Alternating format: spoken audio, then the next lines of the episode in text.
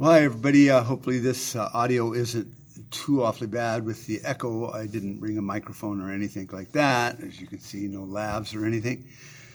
But uh, I was listening to a, a, program this morning, and they had a, a an outtake from, uh, I guess, a Senate hearing, and, and uh, Rand Paul and uh, Nuland were chatting, and and it was the two things really irritated me about it. It's like one that Rand Paul is dumb enough to believe that these sanctions are actually doing some good, which uh, is, is just mind numbing because Russia's moved past the sanctions. They're doing fine.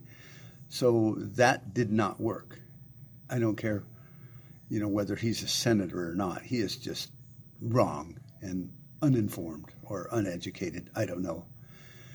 But what really kind of set me off and put me in a really foul mood this morning was that uh, Rand Paul kept using language like, well, how I feel, what I think, what I'm saying is. And it's like, I'm sorry, Rand Paul, but um, you're 50% of Tennessee. I guess he's a senator for Tennessee. I guess. I don't fucking know. So there's two senators for every state. So you speak for half of the state, and really, if if you have uh, you know 20 congressmen in that state, then then you're only um, speaking for you know a percentage of your your your house. And all mathematics aside, the reality is I'm pretty sure that if, if you if you polled like everybody in my state of Arizona, you would find that probably way over 51% don't care about Ukraine or Russia. And I'd say probably close to 40 to 50% couldn't even find Ukraine on a map. What we're upset about is, is the border being wide open. It's a revolving door. Just the other day, my wife posted on Facebook how aggravating it was to set in, in a border checkpoint line with her car running and eating gas uh, for 20 minutes to be asked, Are you a U.S. citizen? when just 50 miles south of that checkpoint is border crossings that are just wide ass open. And they're bringing them in and processing them and, and sending them into America. So really, why are you asking me and my wife if if we are fucking citizens?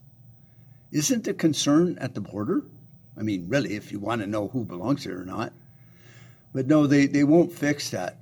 And and so when you know when I hear senators from my state saying, well, what we think in Ukraine and what we think. I don't really care what you think in Ukraine. You're not paid for or elected to offer your opinion on, on a war going on in Ukraine between Russia and Ukraine that has no security issues for Americans. I don't, you know, I, I care that our, our, our back door is wide ass open at the border Ukraine and, and Russia are nothing to me.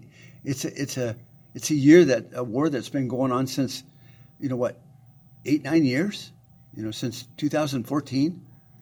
It's none of our fucking business. And and if the Pentagon wants to send money over there and all that, then then fine, send them blankets and clothes and stuff and you know, for Ukrainian citizens that are displaced or whatever your fucking heartstrings are being pulled in which direction. But a hundred billion dollars well, for me in my state, if we just did simple math, 100 billion um, divided by you know 50 states is 2 billion a state. So my my portion of that, you know, if I have two senators, then that's 1 billion dollars coming out of my pocket in my 50% of the state of Arizona. That's a lot of goddamn money.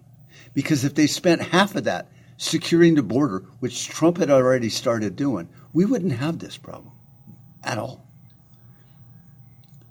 You know, for for a hundred billion, you know, dollars that we've spent over there, one billion, which would be my share, would probably build checkpoints all along that border to where we could have like a, a little kiosk there. And it's like, hi, welcome to America.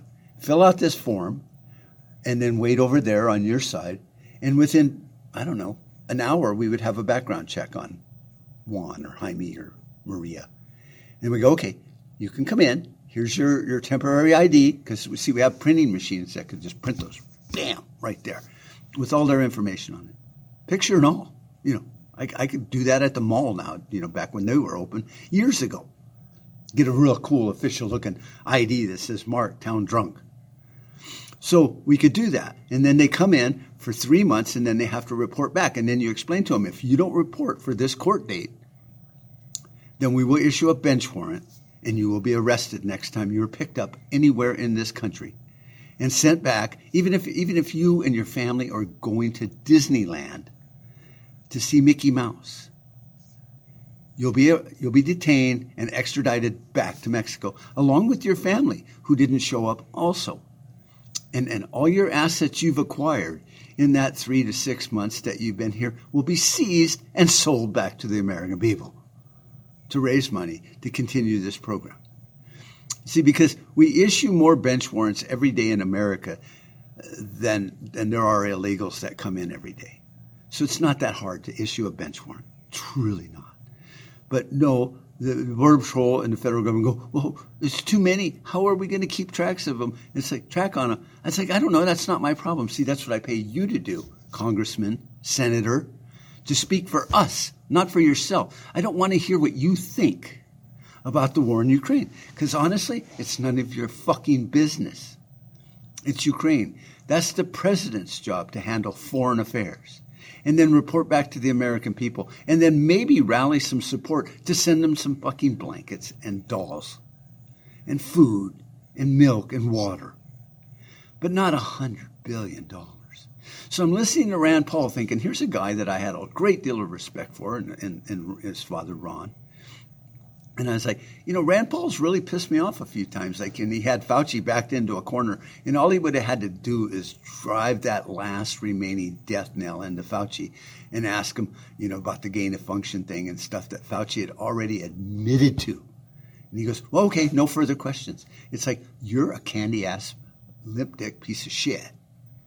But I'm going to overlook it because I, I respect the Paul name in politics. Now you think sanctions are working. And I thought, well, that's just, he's just uninformed and he's being stupid. No. He's sitting there on the floor of the Senate going, well, what I'm saying. Well, what, what, what are your constituents in Tennessee saying? Well, I don't know what I think, what I meant by that, what I want to do. I believe these sanctions are working. Really? I'm not hearing the word we or the citizens of or my constituents in coming out of any of their mouths. So we have slipped so far off a point in America that it's it's ridiculous. And to even talk about these subjects is ridiculous. And to get all caught up in the in the minutia of it and, and the talking points of it are ridiculous because we are not part of the equation anymore and we haven't been for 50 years we get distracted with entertainment and cake or bread or whatever they used to, the Romans used to say. And, and, we think we're part of it. We're not. We're just told about it. You know, it's like you watch your favorite Super Bowl game or football game and you think you're really part of the team, but you're not. See, they drafted that guy and you didn't like him anyway. And they traded this other person, but you didn't really like that person as much as the new person. So what do you care? Nobody gives a shit what you think the NFL will go on the way it is, and the team owners will do what the fuck they want. And they think it's great that you actually buy into it and buy their fucking uniforms and little jerseys and shit and their hats and their flags and all that crap for the games. But you are not part of the decision making process in the NFL. And we are not part of the decision making process in America. And case in point, when your senator or your representative say, I think, I feel, what I'm saying is, and they're not using words like, I took a poll yesterday in my district, and, and probably 60% of the people that I represent think that this war in Ukraine is total fucking bullshit. So what I'm saying is what they're saying. We need out, and I'm not going to authorize another dime to Ukraine. If you want to spend it, then fine. I'll probably be outvoted by all the other dumbass congressmen and senators. But as far on the record, we are not part of it. We don't agree with it. We, the people of Arizona, think this is bullshit. Mark Kelly, my other senator, might think it's great, you know, but you know, so that it, it, there's a reason why it was set up that way, and it's not working. So when you think you're part of it and you get all caught up in it, don't be stupid. You're not part of it. Go have a beer and watch a comedy show because that's the only opinion we can have in America, whether we think Chappelle is funny or not. That's all. You're not at the table. You're not on the menu.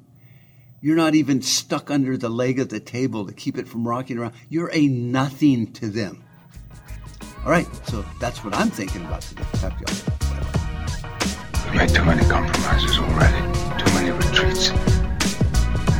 They invade our space, and we fall back. I'm your huckleberry. The line must be drawn here. This far, no farther. That's just my game.